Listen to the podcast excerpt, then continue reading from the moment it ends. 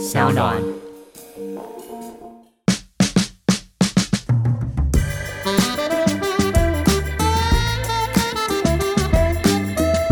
我觉得，如果说当你觉得不耐烦的时候，你可以想想，对这这这些时间，我们能够这么密切相处，然后你的兄弟姐妹也都会长大，他们也会各自成家立业，或者是去外地工作等等的。所以呢，我觉得能够好好的相处，把握在一起的时间是很重要的。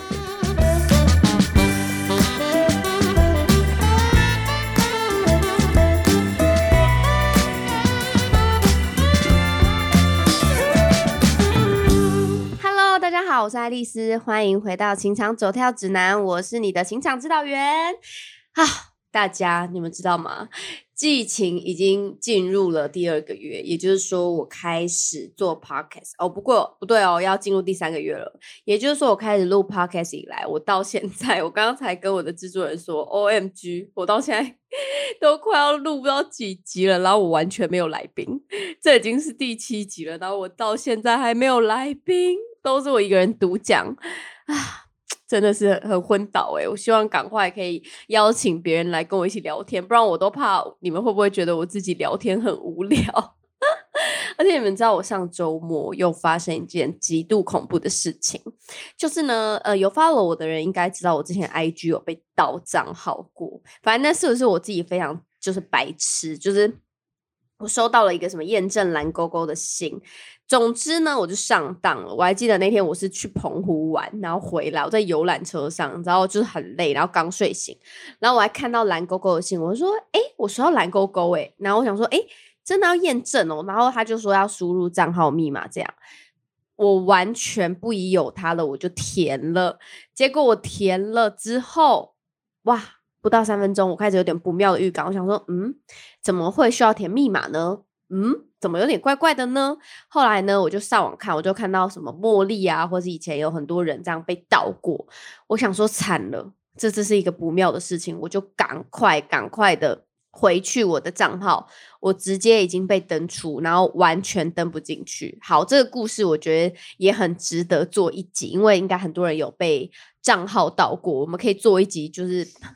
账号不见、被社群绑架之类的这个主题。然后，总之我上礼拜又发生一件，就是它系统宕机，然后登出再也收不到简讯码的一个过程。反正总之我只是心超累，在录影的这个当下，我真的是。超累，这个详细的过程我有录在我的 YouTube，有兴趣的话可以去看看。下次我们可以再开一集 Podcast，专门讲我真的是很苦命哎、我觉得到底为什么那么抓马的事情都会发生在我身上啊？我真的快要疯了哎、好啦，就是闲聊一下我最近的一些心情状况，反正就是一个自残，然后又很累，对。那我们今天的主题呢，想要跟大家聊聊，就是其实我们前面比较多都是聊友情啊、爱情，对不对？那我们今天呢，想要跟大家聊一下，就是不知道大家有没有这种经验，就是你在跟朋友相处的时候，你都非常随和，对朋友的忍受度、包容度也很高，但今天换成家人的角色的时候，你好像就会变成另外一个人，就是。讲没几句话，就可能会开始觉得有点不耐烦，然后很容易动怒。那我今天我们想要讨论的是，为什么对于我们最亲近的人会这么的没有耐心呢？其实我本人也是一个这种这种状态，就是我自认为我对朋友跟那另一半的包容度是非常非常高的，就是我很少会。找朋友的麻烦或是什么，当然也不到找麻烦，但是就是就算连他们做了不合理的事情，我动怒我也都不是会形于色的那种，我可能就是会放在心里。但因为我本身呢非常我非常爱我妈，但是我就是很容易跟她有一些 摩擦，就很容易会觉得 Oh my God 你在干嘛？或者 Oh my God 不要管我。对我就有时候我也会觉得。就像我刚刚前面讲的，为什么我会变成一个双标的人？就我对朋友不会，但是我对家人就很容易会这样。比方说，我们对呃不熟的人总是客客气气的，但是对于自己亲近的家人或是你的另一半，就可能会有因为有一点点不愉快，就会摆臭脸，或是口气不好，然后很容易就会产生争执跟摩擦。我自己觉得是因为，其实我们对于呃亲近的人是容易比较严格的，我们对于对方的要求、期待都会是比较高的。所以你对于没有那么亲近的人，你可能就会觉得啊，好了，他现在惹惹我不爽啊，那也就算了，你也不会太追究。但是因为亲近的人，你就会很容易的找到那个出口去抒发你自己心里的感受。对，那我觉得在呃家庭，当然我觉得每个人的家庭状态是不太一样的，但家庭其实比较多，大部分的话都是可以给予安全感的嘛。但其实我我不知道大家有没有发现，其实，在家庭里面是很难好好沟通的。就我们虽然是最亲近、最亲密的人，但是沟通的次数也许是非常非常少的。就像我前面讲的，我们有时候并没有意识到，我们对呃自己亲近的人可能期望过高，或者是你就是会觉得，像我有时候会觉得，我妈她就是需要很了解我啊，你怎么会问我这个问题？就是或者是我弟这个事情，你本来就应该要知道，你本来就应该怎么样，但其实他们终究不是你，没有人会知道你本来就应该要怎么样。所以，我们很常会觉得说，家人一定要是最了解你自己的人。所以呢，当他们做出或是讲出不符合你期待的事情的时候，很容易就会暴走，会擦枪走火。然后还有一个原因是我们把家人的爱视为理所当然。我觉得这一点呢，也跟也可以套用在另一半身上。就是有时候对方对你的好，因为你们交往时间久了，相处时间久了，你可能会觉得。这就是理所当然，他本来就应该要对我好哦。我跟你们说，真的没有，没有一个人理所当然或是有义务就是要对谁好。对，然后我自己觉得，嗯，比方说，我们讲几个情境好了，就像有时候我们可能会常常因为家人善意的提醒，就觉得对方多管闲事，或是觉得你住海边哦，你很烦呢。像我我讲个比方好了，就像呃，我我我们家因为我的工作的关系，所以很常会有一些新的包裹啊，或者是一些呃，就是厂商寄给我的东西这样。然后我妈可能就会一直说：“哎，你那个怎么样？哎，你那个拍了吗？哎，你那个整理了吗？哎，你那个怎么样？”其实我真的都知道他是为我好，可是当。有时候你对你可能工作很累，或者是你今天就是很烦，emoji 不好的时候，我妈再多管我几句，我真的就是一秒会引爆，我就会觉得说我自己的事情我自己可以处理。但有时候你知道冷静下来，你就会觉得啊，对，其实我妈也没有那个意思。但你们知道，就是我妈是射手座，我妈的脾气就是那种冲超快，然后可能前一秒跟你说我看到你就讨厌，然后下一秒又就是过没两分钟开你房门说。等一下晚上要吃什么？就是 他的脾气就是这样，对，所以我跟我妈的相处一直有一种是那种相爱相杀的感觉，对家人。但当然某部分我是非常非常依赖我妈，就是我都跟大家说我是一个妈宝，我自己觉得是这样，对。但是我觉得呃，因为在你长大的过程中，你会开始有很多的独立自主的意识，你会不希望家人去干涉你的一些呃。状态，但后来其实我就会调整成，比方说，我知道我今天很累，我知道我今天心情可能不好，我知道我今天有很多事要烦，所以当我妈又准备要开启她要提醒我的那个模式的时候，我就会及时的告诉她说：“妈，我今天很累，我们有什么话明天再说，或者是晚点再说，可以吗？”诶，这个时候我妈可能就说：“哦，好。”他就知道，哎，我现他现在不适合讲这个。那等到我状态好一点的时候，他还跟我讲，我就也比较不会去这么容易的，你知道，我们两个就会很容易擦枪走火。对，但我觉得这是一个大家可以学习的方式，就是当你真的在呃爆即将要爆炸前，你可以试着跟你的家人沟通。像有时候，呃，以前小时候，我不知道为什么我妈就是不喜欢我留长头发，所以我头发都被剪得很短。有时候你可能头发太长。然后我妈姐提醒我，或者是呃，你存钱买一个很喜欢的公仔，家人泼你的一一堆冷水，觉得说你浪费钱，或者是你做一个呃自己觉得很不错的工作，可能薪水没有达到非常好的平均值，那家人可能就说你没上进心，诸如此类这种事情，其实我觉得，嗯，其实我觉得家人应该说家人主要他们会做这件事，当然我不知道大家的状态，但是。